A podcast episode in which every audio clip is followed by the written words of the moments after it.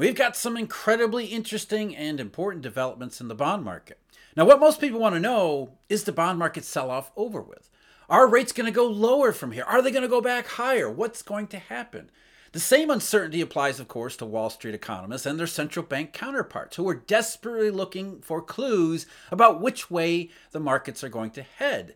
And they think they've found something, something incredibly important that to them suggests the market is finally getting with the central bank program of higher for longer. This important, crucial signal, at least in their worldview, just flipped from a negative to a positive over the last couple months, and that is, at least according to the financial media reporting on it, everything that we should know about the direction of interest rates.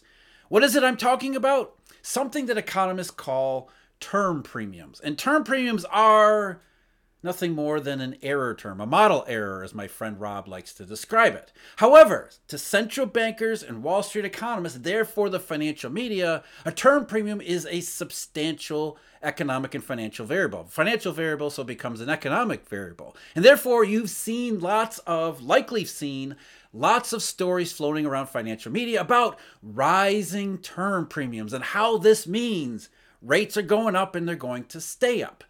Is that really the case? What are term premiums? What can we make of them? Those are the questions that we're going to answer today, because there are massive, substantial developments in the bond markets. They just may not be the ones that are consistent with positive term premiums. Let's start with that, asking that question. What is a term premium? Let's Let's go to the Federal Reserve Bank of New York, its economists, because it has a staff of economists who do these types of things. And that's, some of those staffers have developed several models for measuring term premiums, or what they claim is a measure of a term premium, assuming that either of those things are actually significant. Here's how they describe a term premium. In standard economic theory, yields on Treasury securities are composed of two components: expectations of the future path of short-term Treasury yields, and the Treasury term premium. The term premium is defined as the compensation that investors require for bearing the risk that interest rates may change over the life of the bond. Since the term premium is not directly observable, it must be estimated, most often from financial and macroeconomic variables. So you can already see we're in trouble here, because economists and these researchers have to essentially infer term premiums from a whole bunch of information. It's not like they can go right to the marketplace and say, what is the additional compensation you require to hold a ten-year Treasury? That's what a term premium is supposed to be. How economists decompose longer-term interest rates is different from how longer-term interest rates actually behave. What they have assumed, because everything has to come back to an economic an econometric variable, they have to be able to put it in a regression equation, they have decided that Irving Fisher's very simple, elegant explanation for bond yields, we can't do that, because what Fisher said and what reality shows is that, it, that long-term bond yields are a combination of growth and inflation expectations. But where do you get growth, growth and inflation expectations? You can't put that into a formula. So what economists have done to try to get around that fact is to distill bond rates into two different components that are supposed to be similar concepts. We don't know what growth and inflation expectations are, but we know what the Federal Reserve thinks they might be. So we're going to model long-term interest rates starting as a function of short-term interest rates. And what are short-term interest rates? Short-term interest rates are the Fed or the E C B, whatever central bank. However, we know that short-term interest rates don't explain all the behavior in long-term interest rates. So building upon the work of Ben Bernanke, so that's one reason why term premiums have stuck around as long as they have, even though they send off no, more nonsense than anything else in uh, modern central banking. Because Ben Bernanke put this stuff together, term premiums continue to last throughout the, the canon of ec- economics as it exists right now. So they start with short-term interest rates and the projection of what they think short-term interest rates will be in the future, and then they add something called a term premium. Now, very simple and intuitive fashion here. Let's think about it like this. If you are going to lend, say, one thousand dollars to somebody, and you were going to lend them one thousand dollars for the next month, you would expect some interest rate, let's say five percent. So for the next month, I'm going to lend you one thousand dollars at five percent. But then you come back to me and say, well, I actually need the money for a, an entire year. To compensate me for lending you for an extra eleven months, I'm going to need a higher interest rate. So I'm not going to charge five percent that I was going to charge for you for one month. I'm now going to charge five percent plus a term premium to lend you for a year. And that term premium would increase, uh, presumably, the further out in time we go. So if you want one thousand dollars for two years, the interest rate's going to go higher. The, the, the, you want one thousand dollars for five years, the interest rate's going to go higher still.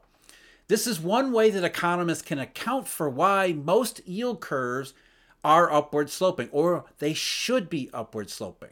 So they start with the path of short-term interest rates, and they say, well, interest rates are all a function of what the Federal Reserve will offer in the short run, because the Fed has alternatives, right? Nowadays, they have the reverse repo and I O R, which they pay out to investors, and so they can influence short-term money rates. And so it stands to reason, as Alan Greenspan was trying to describe in two thousand five when he talked about his conundrum, that we would then expect interest rates to build off of that short-term starting point, where the Fed thinks it will have interest rates into the future. And then we just need to add a little bit of a term premium, voila, we've got bond yields. However, as we know, as Alan Greenspan was saying with his conundrum, the very fact it was a conundrum, rates don't seem to work that way. And so we have this major problem where economists are trying to decompose interest rates from the perspective of the Federal Reserve. And so they have the short-term, the expected path of short-term interest rates as one variable and the term premium as the other variable. But as we've seen over time, it doesn't work that way. Most market practitioners look at these term premiums and just shake their head because, first of all, there is no standard way to define it. Again, that's something that has to be inferred from the marketplace using all sorts of econometric and regression type of deconstructions when the market's much more complicated than that. It's not a simple fact of, it's not a simple decomposition of just these two variables that conveniently fit into econometric models. And I'll give you an example. As I mentioned at the, at, at the start here, that there are any number of financial media articles recently talking, really talking up the switch in term premiums, which we'll get to in a moment. And what they have to say, though, is that even though we economists are talking about term premiums all of a sudden, for many, many years, term premiums confounded them. Because in one part, here's a Bloomberg article, it's the buzzword on Wall Street and in the hallways of the Federal Reserve and Treasury Department. At least that's what the media is trying to sell you on. It's blamed for triggering bond sell-off by economists, shifts in debt auctions and interest rate policy. That few agree on what it exactly what it reflects or how to measure it seems to matter little. The term premium is a powerful new force in the market. No, it is not a powerful new force in the market. The financial media is trying to sell you on this term, this term premium, that hasn't made sense in years. But now economists are saying that it's, since it's flipped positive, it must be making sense all of a sudden, though they're not going to like how it's turned out more recently. The problem, going back to the article, is it's not directly observable. Various Wall Street and central bank economists have developed models to estimate it, often with wildly conflicting results. As I said, mo- most market practitioners simply shake their head at the idea of term premiums because they are made up. They aren't real. But because recently term premiums have flipped from negative to positive, economists are trying to sell this idea that this is a meaningful change when, as Rob says, it's nothing more than a model error. Now, why do I call it a model error? Why does Rob call it a model error? And the reason is because term premiums don't reflect anything more than the discrepancy between econometric models and their forecasts and market reality. So again, going back to our simple example, economists say that interest rates should be a combination of the path of short-term interest rates and a term premium. If the Federal Reserve says we're going to set the short-term interest rate at five percent and then leave it there for the foreseeable future, let's assume, say, five years, then that's where we're, every market interest rate is going to build off that, right? That's the assumption that we're making. The Fed is going to keep interest rates at five percent. Any rate that goes out into the future is going to have to be five percent plus some additional premium to compensate the lender for lending for a longer period of time. So the Fed's going to hold interest rates at five percent, then the five-year rate should be five percent plus some premium, some risk premium. Now that risk premium could expand and contract based on perceptions of risk during that five-year period, but you would never expect a term premium or this risk premium to be negative. Would you? Because if the Fed says we're going to hold interest rates at five percent and the five-year Treasury is yielding four point five percent, then you would say the term premium is negative fifty basis points. How does that make any sense? What it's really saying, as Rob continues to point out, is that your, your model is wrong. Maybe the Federal Reserve thinks it's going to hold rates at five percent, but the market doesn't. And what the market is saying is that growth and inflation expectations that we're pricing are different from what the Federal Reserve's policies are. But economists always start from the Federal Reserve and work backwards, thus the model error. So a negative term premium, really a low positive term premium, is simply them, their models telling them they have the model assumptions all wrong. The market is not conforming to what they're expecting, which isn't shouldn't be a surprising. And so we go back into the F R B N Y data, the, the numbers that they put together on the history of term premiums. They can go back, I think, to the nineteen sixties here. But what you see over the last decade plus is this ter- this model error telling economists their, their models of interest rates are wrong. Now, what you see is that, first of all, the term premiums tend to rise and fall, or in this case, become positive or more negative, whenever we encounter monetary and economic uncertainty, which makes sense because the Fed never sees economic uncertainty as anything. And when we get when when we get into periods where economic growth becomes questionable, we might even encounter recessions, or we see monetary breakdowns in collateral. What happens to interest rates? They tend to fall. Even if the Fed says we're we don't we don't see the same thing, we think interest rates are gonna are gonna stay where they are. But market interest rates fall, and in this construction or deconstruction of, of interest rates, that means the term premium becomes low or negative because they think the Fed is God and the Fed continues to hold rates here, but market rates are below the Fed. That's a negative term premium.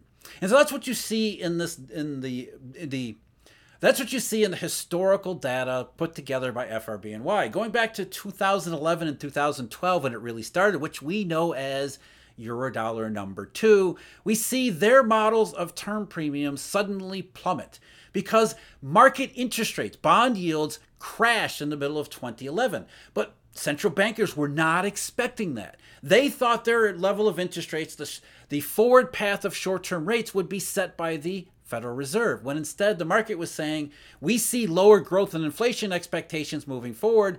Long-term interest rates failed to reflect that, not Fed policy. It was a disagreement between the market and the Fed. Therefore, the negative, the low term premium at that time was a model error. And it got worse.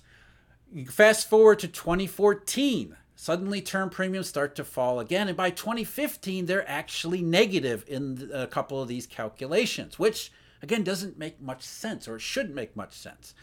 And they continue to get more negative as Eurodollar number three developed, and the market market demand for safe and liquid instruments drove interest rates down independent of the Federal Reserve's path, or the Federal Reserve's forecasted path for short-term interest rates. Again, it's a model error.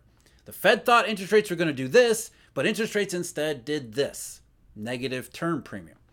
And the negative term premium stuck around pretty much from there on. Now, it did stabilize in twenty seventeen, consistent with the idea of globally synchronized growth, which meant that not a recovery, but at least the absence of further problems in the monetary system and the economy up until, as I talked about yesterday, the middle part of twenty eighteen. Suddenly, term premiums start to go even more negative because the Fed, remember, was raising interest rates. And interest rates were not raising as much as the Fed was because the yield curve was flattening out. The market's saying the Fed's idea of the path of short-term interest rates is not consistent with the market's idea of growth and inflation potential, which was falling off at that time. And by the time we get to twenty nineteen, the Fed had rates up here thinking the rates are going to go higher, and yields had already fallen pretty dramatically, which meant that in these models, term premiums were even more negative. And they were even more negative because the forecasted path of short-term rates was all wrong. Growth and inflation expectations proved to be correct. So you can see why economists would say, okay, we don't we don't really understand what's going on with these negative term premiums, but but If term premiums ever flip from deeply negative to positive, that must be something significant. That must mean that this model error that we keep picking up, these negative term premiums that don't make any intuitive sense, that must mean the market is finally getting with the central bank program. That's what we see over the last couple years, ever since the twenty twenty breakdown. Essentially, term premiums, they stayed negative, low-level negative throughout twenty twenty-one into twenty twenty-two. As the Federal Reserve was raising rates, we know the bond market was resisting those rates because of the inversions that sprung up. In many ways, term premium is a way of saying inversion, but essentially it's a fancy way of saying it in the econometric model uh, sort of way.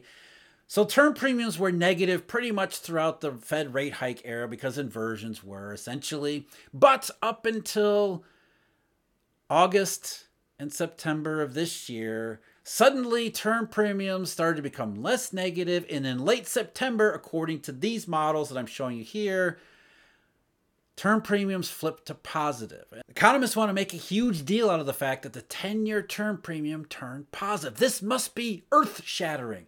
Higher for longer. The market is now saying the Fed is right about its path of short-term interest rates, and now it's adding a positive term premium on top, so higher for longer. That's what they're trying to say. Except only the ten-year really turned positive. The other maturities never really did. And more concerning, at least for their viewpoint, term premiums have rolled over and headed back lower with nominal yields that are again diverging from the Fed's preferred path or the E C B's preferred path. Term premiums, the ten-year term premium is almost back to zero again. So if there was a positive term premium signal, it seems to be dissipating because the market is not what they think it is. It's not the expected short-term path of interest rates that's plotted out in the dots by the Federal Reserve. And we see this in any number of ways, including, as I've talked about many times, forward interest rates and forward interest rate markets. I mean, think about this in the context of European bond yields, which we talk about all the time because European bond yields tend to be a good leading indicator for where we see treasuries go. And European bond yields since the early part of October, while economists here were getting all hot and bothered about positive term premiums in the ten-year in the U S Treasury, German rates were already going lower, French rates, Dutch rates were already going lower. And what must those term premiums be, given how low those rates are compared to where the E C B rates are today and where the E C B thinks rates are going to be in the future? It's all just model error. So the Fed and the economists and Wall Street people, they can all say, we're going to ignore, for example, the fact that Euribor is increasingly more inverted, which is a forward rate indication. We're going to ignore that. We're going to say the E C B's path of short-term rates or the Fed's path of short-term interest rates, those are infallible. All it tells you, all the positive term premium told you over September into October was that rates were rising. Economists and policymakers are simply trying to make more out of the fact that interest rates were rising in September than they would otherwise be able. They're trying to put some, attach some significance to it through this mathematical calculation that market practitioners know is complete nonsense, simple astrology, nothing better than that. Term premiums are made-up concepts so that economists can try to model interest rates in their, in their econometric models. And now that term premiums and interest rates themselves are going lower again, not higher, I bet you we're probably not going to hear much about them in the near-term future. I have talked about these cycles before, Eurodollar two, Eurodollar three. What does that refer to? Check out the video link below me. Thank you very much for joining me. Huge thank you, Eurodollar University subscribers, and of course our Eurodollar University members, some of whom you see here. And until next time, take care.